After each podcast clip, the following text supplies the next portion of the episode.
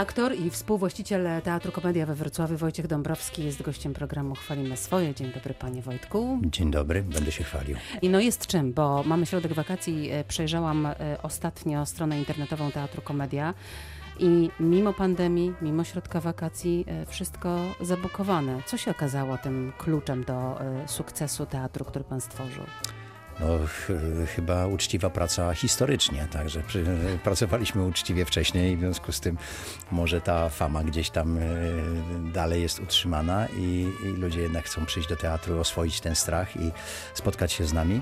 Też mamy nową energię, mamy jakieś nowe pomysły na to, żeby to jakoś, jakoś, jakoś działać, chociaż ograniczenia są rzeczywiście bardzo duże, bo możemy tylko wpuścić połowę widowni E, po, po, połowy widowni możemy wypełnić. No to się składa bardzo wiele czynników rzeczywiście. No, no, publiczność już chce wyjść z domów, już chce się ruszać, już chce zobaczyć co innego. Co pan może powiedzieć po tym czasie o, e, o tej publiczności, która, która przychodzi? To są ludzie z dużym poczuciem humoru, to są ludzie, którzy lubią wracać, oglądać e, swoich aktorów w ulubionych spektaklach. Jaka to publiczność?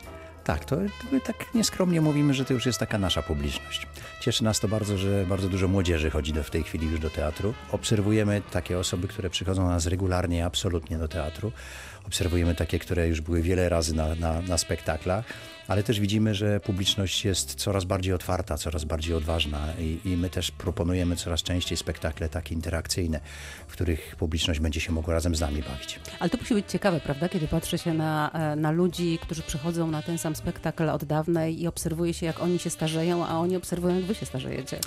Tak, no to jest takie też nieszczęście teatru, bo tak jak gramy w... Albo i szczęście. No, no szczęście, ale są, jest repertuar, jest takie, my się przyzwyczajamy do siebie, a jak już jest rzeczywiście w spektaklach niektórych wymagana jest młodzież i jest mąż, żona, młodzież w Maydayu na przykład mhm. chociażby, no i ta młodzież to już nie, to mówimy o tym, że mają po 18 lat, a oni już mają 42, mhm. mhm. no to to już jest e, później mało śmieszne, no a, a wymieniać aktorów też troszkę, troszkę nie można, bo to się wszystko sprawdza.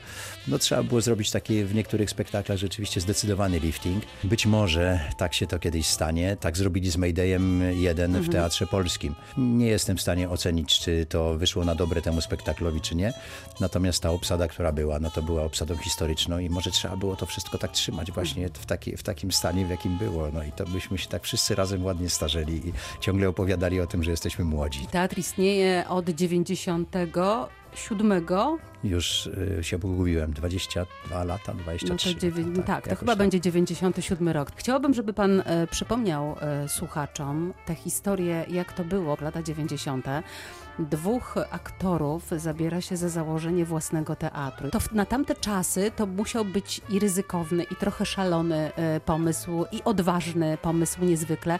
O ile się nie mylę, to wiem, że w tej historii maczał palce chyba też jakiś biznesmen z Wrocławia, tak, prawda? Tak. E, świętej pamięci Mariusz Łukasiewicz to rzeczywiście to taki e, ojciec naszego teatru, tak trzeba powiedzieć. Mariusz robił e, po Polsce takie eventy z, bankowe, eventy, w których występowali artyści i zapraszał swoich tam kluczowych Y, powiedzmy klientów i któregoś razu przy kawie tak sobie siedzieliśmy, rozmawialiśmy i Mariusz mówi, może, może teatr, żeby zabrać, bo dotychczas to byli tylko muzycy, śpiewacy, Edyta Górniak, mhm. to, to była zawsze jakaś wysoka półka ludzi z muzyką związanych, ale nigdy nie myślał o teatrze i i mówi, może teatr, może coś zrobicie.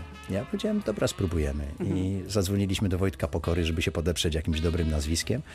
Wojtek Pokora po sukcesie Maydeya 1 powiedział, dobrze, przyjadę, wyreżyseruję wam spektakl i, i będziecie mieli, e, ten spektakl nosi tytuł Kochane Pieniążki. Mhm. Zrobiliśmy bardzo prymitywną scenografię, no i wykorzystałem świetnie. Sami robiliście? Którzy e, robili tę scenografię?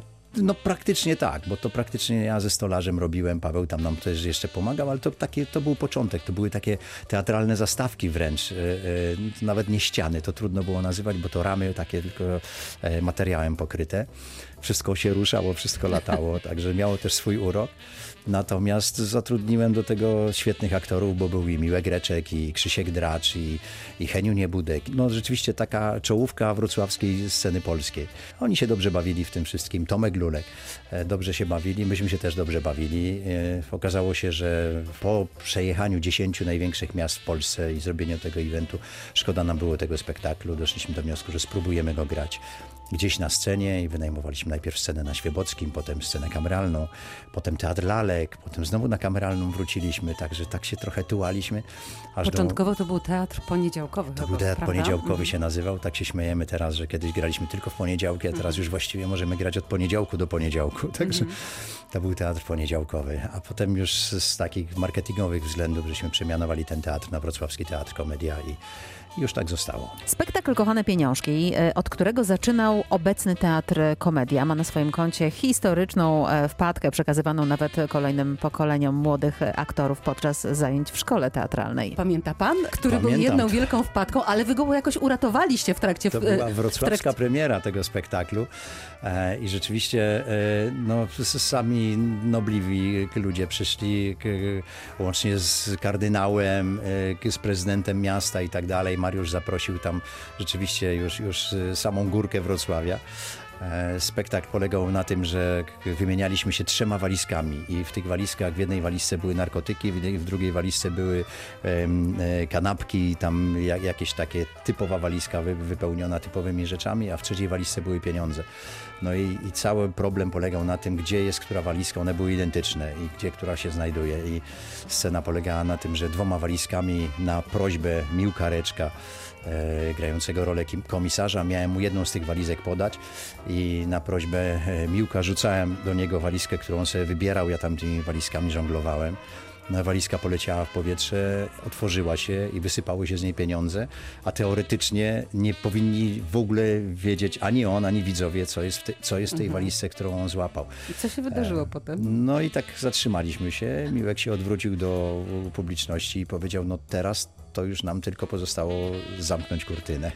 No i Powiedział to na scenie? Tak, Aha. tak. Zasunęliśmy kurtynę. To był pierwszy akt, mhm. czyli już właściwie nie mieliśmy o czym grać. Mhm. Szybciutko techniczny zasłonił kurtynę, pozbieraliśmy pieniądze. Co się wydarzyło za kurtyną? No a za kurtyną szybciutko pozbieraliśmy pieniądze i mówimy, gramy dalej. Zatrzymajmy się w takiej sytuacji, jak się to skończyło i gramy dalej. I i rzeczywiście w takiej, Miłek, Miłek tak został w takiej dziwnej sytuacji pantomimicznej na, na, na, na scenie. E, zatrzymał się, taką stopklatkę zrobił, odsłoniliśmy kurtynę po, z pozbieranymi pieniędzmi i pojechaliśmy dalej. Tyle, że do tego momentu publiczność w ogóle się nie śmiała. Wszyscy siedzieli, nie, nie wiedzieliśmy, czego oni oczekują. A to też jest trudna sytuacja, prawda? To była trudna. Mhm. A teraz pod, ta walizka spowodowała, że nagle gdzieś ta tama pękła, odblokowało ich i dopiero się wszyscy zaczęli bawić. I, i faktycznie e, profesor Degler do dzisiaj nam mówi, że na zajęciach na, na uniwersytecie e, opowiada studentom, jak można było wybrnąć z takiej wpadki. Czyli to nie mit, że rzeczywiście studentom opowiada się e, o tej wpadce podobno i uczy tak, się. Mhm. Podobno tak. My tego nie wiemy, ale podobno pan mu trzeba wierzyć panu profesorowi, że tak jest, także jest nam przyjemnie w związku z tym. Panie Wojtku, pan jest również aktorem serialowym grał pan w bardzo wielu serialach w pierwszej miłości, to od samego początku chyba też, prawda? Serialu, tak. który kręcony jest we Wrocławiu. Wiem też, że grał pan w pierwszym polskim tasiemcu Labirynt. Tak. I jak pan porówna to kręcenie labiryntu, to ja już nawet nie wiem ile to lat temu było, 30, no to do seriali, jak kręci się dzisiaj, to jakie wnioski e, płyną z tego? Jak kręciło się kiedyś seriale, jak teraz kręci się seriale? No, kiedyś się kręciło seriale spokojniej. W związku z tym, że nie było takiej gonitwy, to kręciło się spokojniej. Myśmy robili w ciągu dnia sześć scen z odcinka, także to nie było żadnej gonitwy. Był czas na to, żeby i tekst powtórzyć, i, i przymierzyć się i tak dalej. W tej chwili w serialach robi się po 15 scen, 16 dziennie, także jest zdecydowanie e, większa gonitwa, natomiast też jest zdecydowanie lepszy sprzęt, który do tego służy, także to, to wszystkim ułatwia, bo i, i mikroporty porządne, i kamery porządne, i, i inne ustawienia świateł, i te światła też takie, że nie trzeba kabli ciągnąć, tylko to wszystko jest troszeczkę inaczej, czyli ta technologia pracuje na nas, pracuje najbardziej na producenta, który bardzo szybko dostaje gotowy odcinek.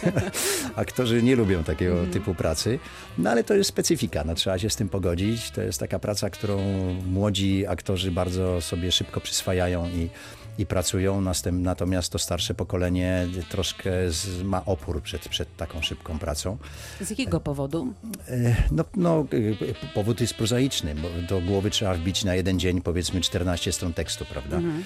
E, to jest taki, taki podstawowy powód. Już nie mówiąc o takim powodzie no, czysto fizycznym, że, że trzeba wytrzymać tyle godzin na planie te sceny nie są chronologicznie poustawiane. Gramy sceny z czterech odcinków na przykład. Czyli Różne emocje. Różne emocje i, i to wszystko kosztuje. I tak z wiekiem człowiek ma coraz większą świadomość, to go to coraz bardziej boli, jak coś robi źle, chciałby robić lepiej, a to też jest już dużo takich ograniczeń zaczyna wchodzić i no, ważne, że się w tej chwili jeszcze kręci. Czy już się kręci, bo rzeczywiście pandemia też rozłożyła seriale.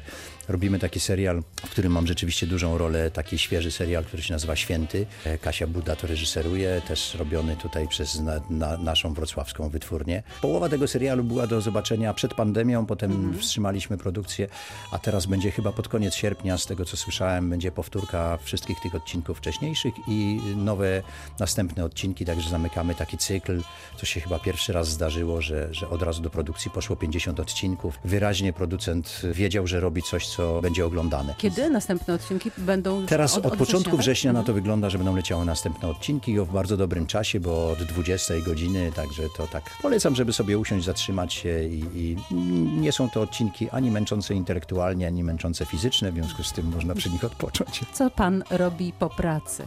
Gram w tenisa. Na razie to jest jeszcze moja pasja, dopóki nogi jeszcze się troszeczkę poruszają, to, to trzeba grać. Teraz się przygotowuję do turnieju w, w Jaworzu. Ja, No, to jest takie granie na poważnie. No tak, tam mamy takie turnieje branżowe i tam już gramy na poważnie. Ale to jest tak, że ten tenis rzeczywiście jest takim pana sposobem na odreagowanie jakiegoś codziennego e, stresu. No ja jestem gaduła. Ja, ja niestety muszę się Mm. Trzeba zwierzyć, przegadać. muszę przegadać, i, ale tenis jest niedobrym jakby partnerem do, do, do takiej rozmowy, bo w tenisie się trzeba absolutnie skupić i w momencie, kiedy jestem nieskupiony, czy mam jakiś problem, to ten trening mój, czy, czy granie meczu nie ma najmniejszego sensu i, i wtedy sobie odpuszczam. Tenis jest złym sportem na odreagowanie, boks może byłby dobrym sportem, ale O, na pewno. Bardzo dziękuję. Wojciech Dąbrowski był moim i państwa gościem. dziękuję bardzo.